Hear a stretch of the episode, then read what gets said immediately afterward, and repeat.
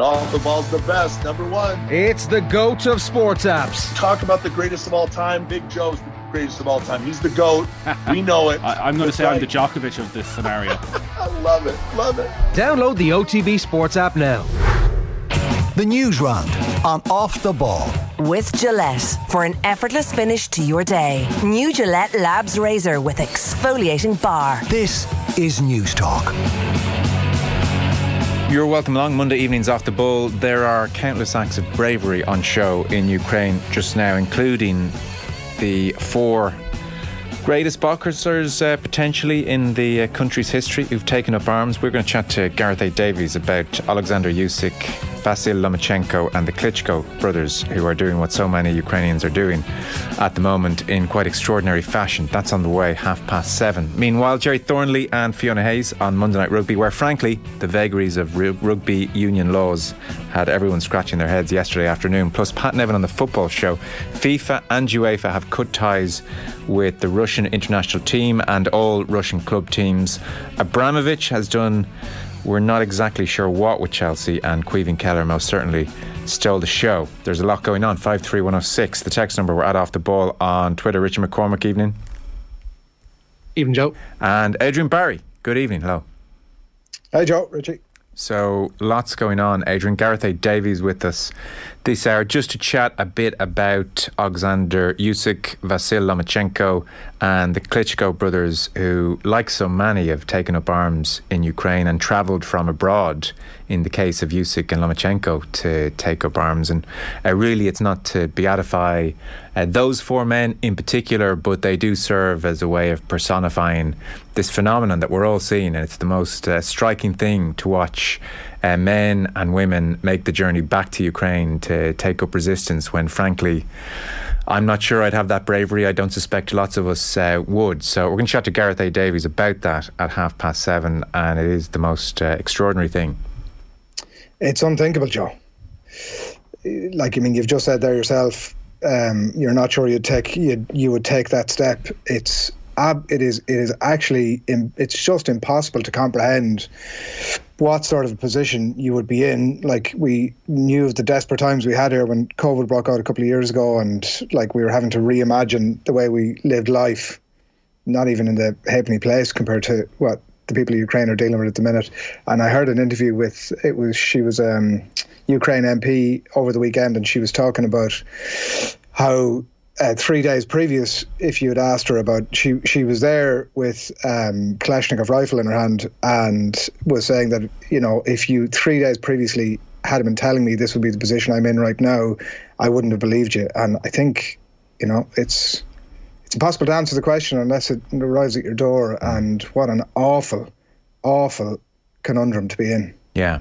In Alexander Usyk, I mean, we're talking about the two weight world champion. We're talking about the heavyweight champion of the world here. Yeah, it's like one of the more um, yeah. blue ribbon titles in world sport. The WBA, IBF, WBO heavyweight world champion beat Anthony Joshua last September. Really should be uh, training for a rematch against Joshua in May or June.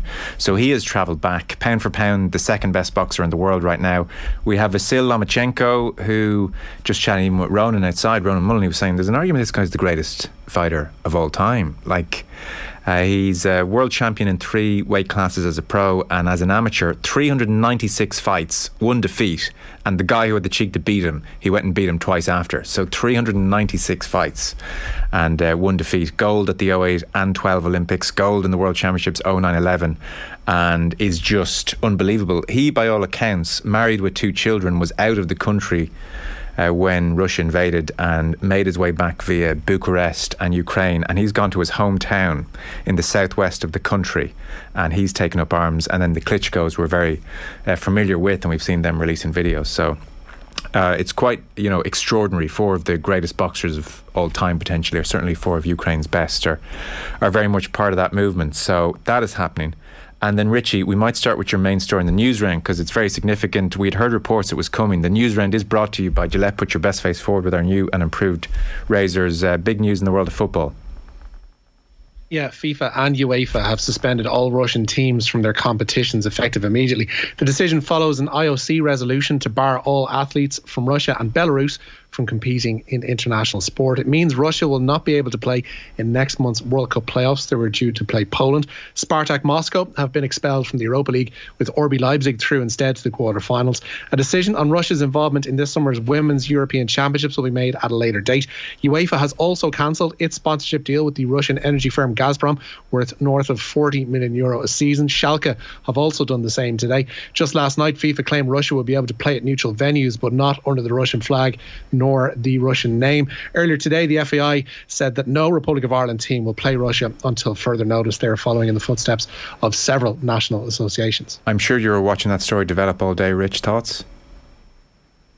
Yeah, it's um, it, it basically shows what a weak decision last night FIFA had, had come to, and there's obviously myriad reasons for that, and the money is probably uh, chief among them. Um, but they were left with no other option today. Once the IOC, of all people, who've who will take a softly, softly approach to, to pretty much anything, so as to not be viewed as political, decided that all Russian athletes, all Belarusian athletes, because of their support of the invasion, should be booted out of international competition. So FIFA had no road left to travel on this. Poland had made it clear, even after last night's really weak announcement from FIFA about the neutral venues and neutral flags and all that nonsense, uh, that Poland would not be playing any hue of a Russian team. Similarly, the Czech Republic and Sweden, in the same path of that playoff draw, wouldn't be involved against any uh, Russian side. And then you've got loads of federations, be it Norway, be it ourselves, be it England, um, sundry others who said that no matter what the level, whether it's futsal, women's football, beach football, whatever, uh, under 19s, under 18s, they're not going to be playing Russia. So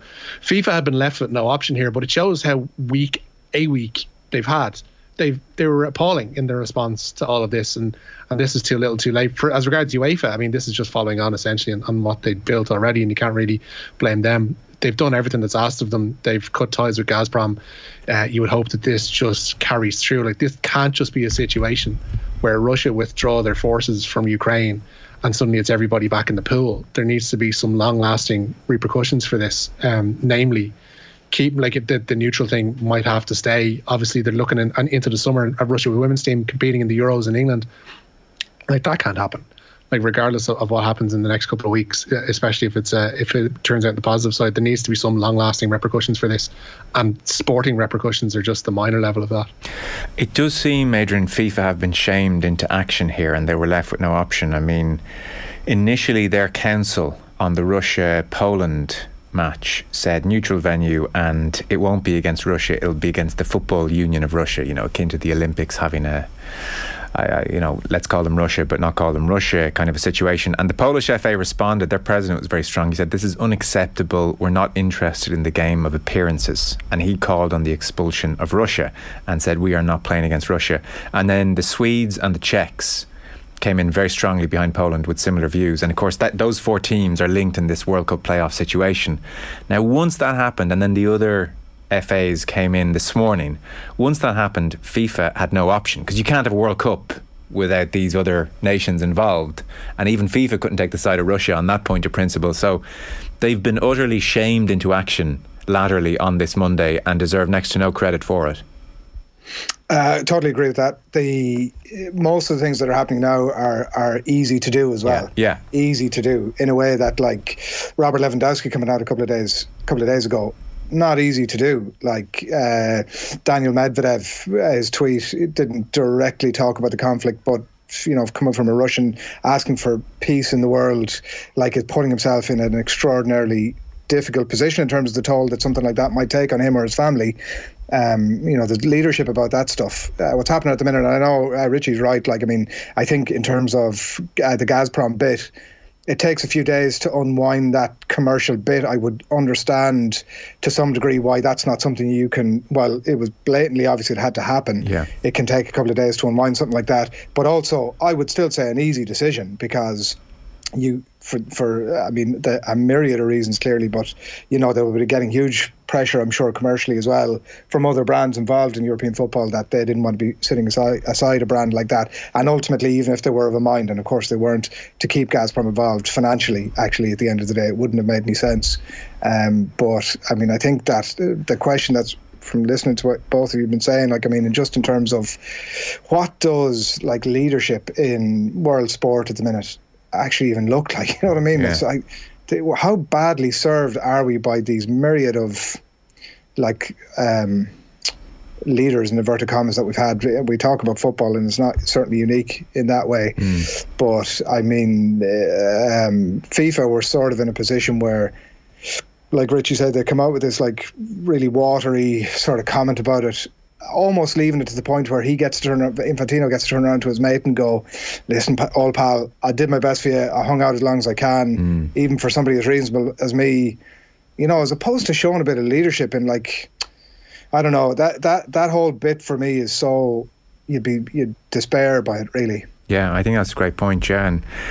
It does show how susceptible uh, football, sport, I suppose, by extension, has been when it comes to money and sports washing. And people are tired of hearing these phrases. I understand that. But football does afford a certain soft power that is very attractive to a country like Russia. Like Russia 2018, this wonderful carnival and that does whether we like it or not that does compete in our memory bank with things like Georgia in 08 and Crimea in 14 and attempting to rig a US election and LGBTQ rights and whatever you care to mention. It just does and Russia recognizes that and uh, FIFA yeah it's a lot of money. It's just and, and you do reach a pinch point then when it turns out the bad dudes are going to do bad things.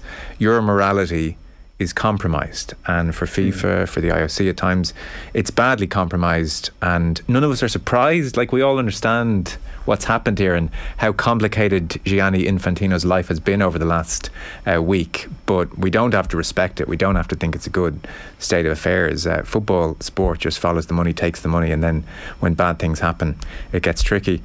The only area I'd have some uh, sympathy is probably not the right word, but just level of understanding with FIFA is to be fair to them, Richie. For whatever reasons, mm. they have had a long history of being very wary of adjudicating on politics and conflict. You know, so for instance, what's been thrown at them now is, well, hang on, okay, so Russia get banned. What's with the Saudi Arabians and Yemen?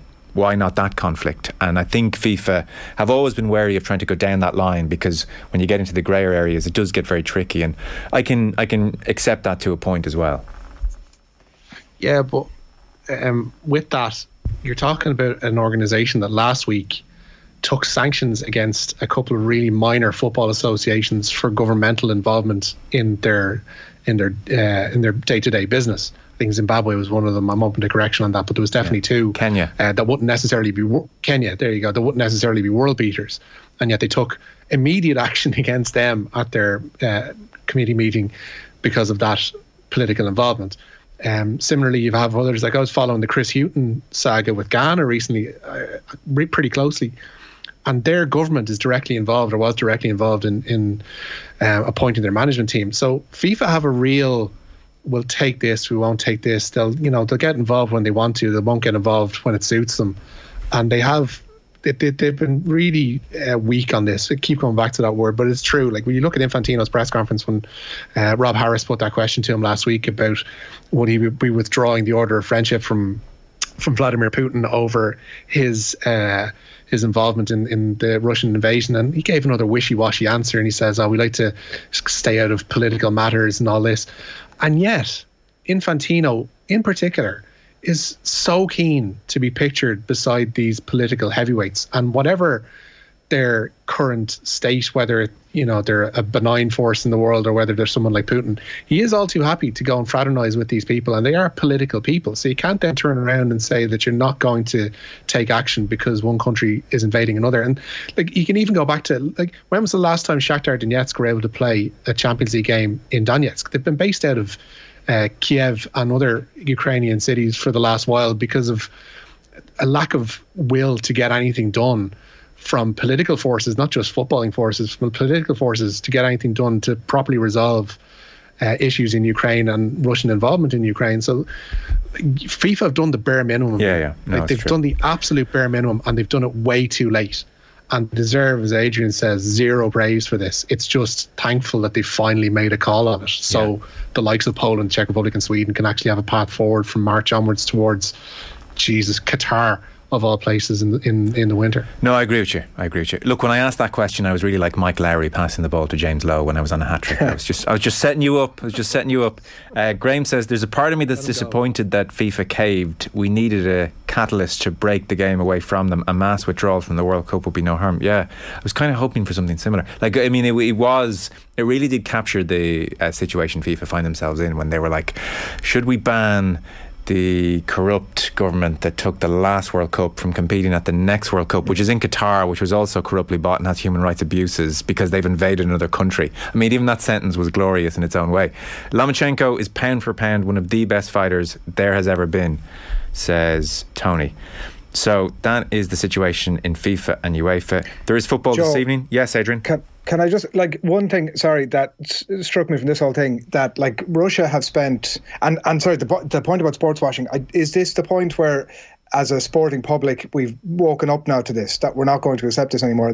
It will be interesting to see where we go from here on that bit. But the 20 years that Russia have spent building up that soft power base that you mentioned earlier on, the Gazprom stuff um, with Schalke and further beyond, uh, the World Cup and and the many many many more sports bits that they've done over that last uh, 20 years and the, the money they spent on it and in five days that's crumbled it's totally gone. Like it's it's remarkable. It's incredible. And even if the invasion was to end tomorrow um, it'll take years decades to if they were to if they were to do that again. And I wonder I just wonder about the appetite for and look at maybe I'm overstating it here, but like the appetite for a sports public from this point forth to accept all this stuff and just sort of put our fingers in our ears and go, ah, look at it's fine. You know, we're growing the game of golf in Saudi Arabia. I wonder, I hope you you you uh, on the body of evidence it's it's not going No, to happen obviously wouldn't but think so. I wouldn't um, think so. I, it, it is incredible just that investment of two decades of time and a lot of money to crumble that entire whatever that was about like I mean I, you know that wasn't a huge consideration of Putin I'm sure when he's invading Ukraine but it's incredible that that has just crumbled now in five days There is football at home this evening. Yeah, there is a full program of matches in the SSE Airtricity Premier Division. Shamrock Rovers aiming to recover from Friday's defeat to Derry as they host Drogheda United tonight. Elsewhere, Derry themselves entertain Sligo Rovers in the Northwest Derby. There's a repeat of the FAI Cup final as Bohemians play St Pat's at Dalymount. Dundalk face Finn Harps and Damien Duff takes his Shelburne side to UCD. Okay, we'll keep you updated across the evening. Uh, Zach Johnson, you're up. Yeah, Zach Johnson says the US Ryder Cup captaincy is the greatest honour of his career. He'll lead their defence of the famous trophy in Rome next year. Johnson was a vice captain under Steve Stricker at Whistling Straits last year, and they'll swap roles in Italy. Johnson was also asked today how much of a say he'll have in the final team selection. We're going to kind of keep it the way it has been, well, the way it was in 2020. Um, we liked the system. The PGA uh, Ryder Cup committee really liked the system of six earned berths and then obviously six picks. So uh, that's where we're going to stay. We don't feel like we need to change it. Um, and I say that it was the Ryder Cup committee of three of my peers and, and Jim and his and his peers. So uh, that equation worked, and I don't see any reason to uh, change it. Adrian, buckle up for the Zach Johnson media tour over the next two years. is he what sort of personality is he Joe I've seen him over the years not really ever stood out as somebody that was that I think he's. I mean I don't want to use the word interesting but in that space No, it wouldn't, wouldn't be interesting. I think he's a smart enough guy, and I, you know his press conferences generally were pretty good. I was there at St Andrews. Like he's one of the more underappreciated golfers when you think his two majors came at Augusta and the Open at uh, St Andrews. You know they're kind of two iconic places to win. Very religious man, uh, devout Christian. So that'd be a big part of his thing. Uh, kind of self-deprecating, but. That'd be the main takeaway from the last twenty years of listening to him. so, I don't know. I'm going to go with my my hot take there. that kind of be it, really. So, uh, Zach Johnson. Uh, meanwhile, Shane Lowry, I thought, well, looked for a long time like he was going to win last night in Florida, but he didn't, Richie. Yeah, the weather had a say in that. It has to be said. Shane Lowry says he felt the Honda Classic was stolen from him to a degree last night, needing a birdie at the last to force a playoff. The Heavens opened at Palm Beach, and Lowry parred the 18th and had to console himself with the runners-up spot and a check for $872,000. God love him. Austrian Sepp Straka won instead, and Lowry had no choice but to accept his finish. That's this game. Unfortunately, um, I played the golf. Good. I played good enough golf. I feel to win the tournament. Um, you know, he's gone three under for the last five on this course, and then that bad weather came in just as we were hitting our tee shot in 18, which was as bad as break as I've got in a while. So um, yeah, it's a tough one to take. I'll, you know, it is. I, there is obviously a lot of positives to take from the whole event. Um, you know, I probably played some of the best golf my whole career this week. I feel around a very tough golf course, and you know, I'll take that into. I'll take that into um, the players, and hopefully, I can have a good week there. Now, I kid you not, listeners. Uh, a couple of weeks back, I was uh, talking rugby with Adrian Barry. You know, he's my oracle. I go to him and just see any trends in the game I should be aware of. And he said, listen, hasn't been talked about much. I just feel World Rugby Law 3, paragraphs 13 to 20, I just, I feel there's something there which could come a cropper. Just keep an eye out. That's all I'm saying. and lo and behold, Richie, yeah, the Leinster season ticket holder was right. Ireland benefited from a World Rugby law that saw Italy unable to contest scrums for the majority of yesterday's Six Nations game. Debutant Michael Lowry ran in a pair of tries and a 57 points to six bonus point win at the Aviva. Ireland's Hame Faiva was sent off for a challenge on Dan Sheehan, with the hooker having been a late replacement for Gianmarco Lucchesi. The rule which saw Italy reduce to 13 men for the guts of the match was discussed on this morning's OTBAM with Alan Quinlan when the law was brought in, it was down to props getting or hookers getting injured or faking injury, um, and it going to uncontested scrum. And look, if if if a team ended up with uncontested scrums, the probability is this doesn't happen till maybe the 60th or 70th minute. Do you know what I mean? If yeah. guys are getting injured, that's that's probably the reality. So if you to play the last 10 or 15 minutes with 14 men, you're not really going to be going crazy over that if the law was adopted in, in, in for the reason it's brought in. But because it happened so early yesterday and because there's the red card, um, yeah. and again, probably debate around the red card a little bit. Um, I, I'm probably fairly close to zero tolerance on the high hits. Um, but part of me just felt sorry for Faiva yesterday. But, you know, letter the law situation again, it was a red card. Um, some argue that maybe he was a little bit harsh. I think if he gave a yellow for that yesterday, it was one of those ones where if the referee gives a yellow, Ireland are not going to be up in arms after the game over it. Um, but it just made it a whole farcical situation. Rumours abound, Adrian, that you were so upset you, you flipped the cheese board over and stormed out of the room. things things got that desperate. Oh, that's awful. That is that is shocking. I'd um, Vinny Perth the other week on OTB, OTBM giving me giving me guff about uh, about the cheese boards. It's it, this is getting out of hand. For any new um, listeners, Adrian Barry uh, does not watch any rugby matches without a cheese board. no, sorry, Le- Leinster matches, Leinster matches, well, and Ireland. You know, it's you know it's a big game. If I have the cheese board out, Joe, and I had no cheese board yesterday, and I, how thankful was I that I hadn't. What a disaster! I can't remember a Six Nations game where they have the life drained out of it so quickly. And yeah. um, like, look at all the, the the Italian captain. Obviously, hadn't a clue himself. He was he was like the rest of us, going, mm. "What? We what? This doesn't make any sense." And it just didn't. It was mad. But I will say that at least it made the uh, switching over to the cup final easy. Sorry, Joe, but it did. No, that's fair enough.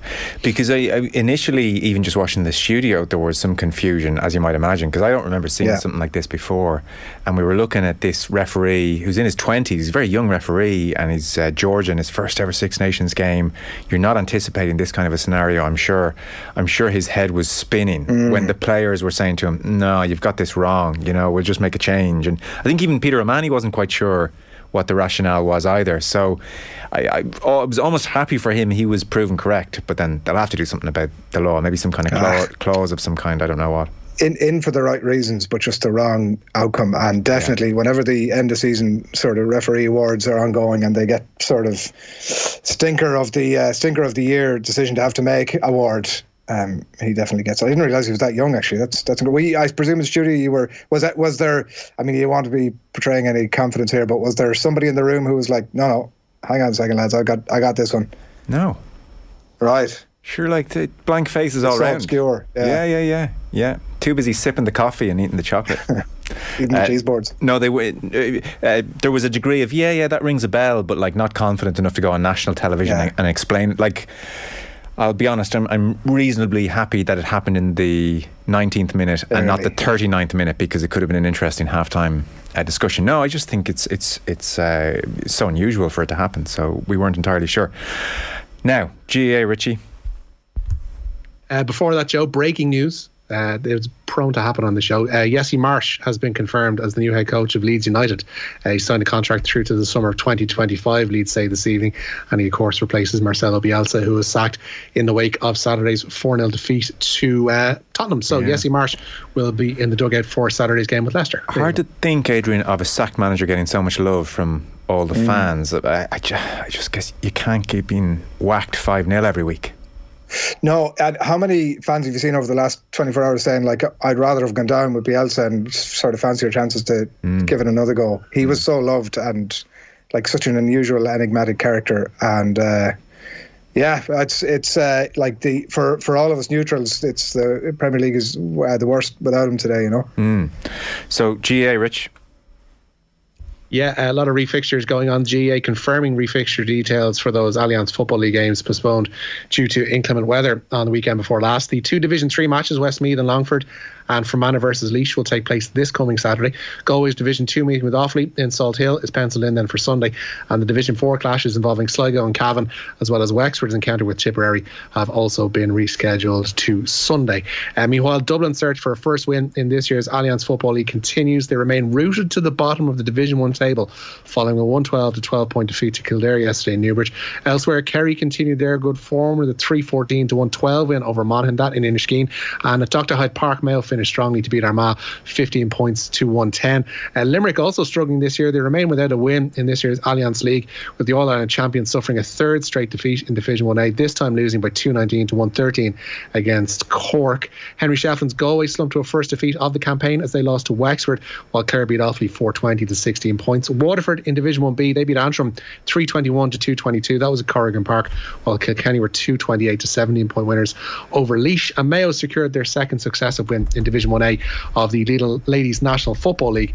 Michael Moyles' side beating neighbours Galway 6 6 to 2 8 yesterday. Very good. Richie McCormack, thanks for that. Appreciate it. Nice one. And Adrian Barry, thanks, Adrian. Thanks, lads.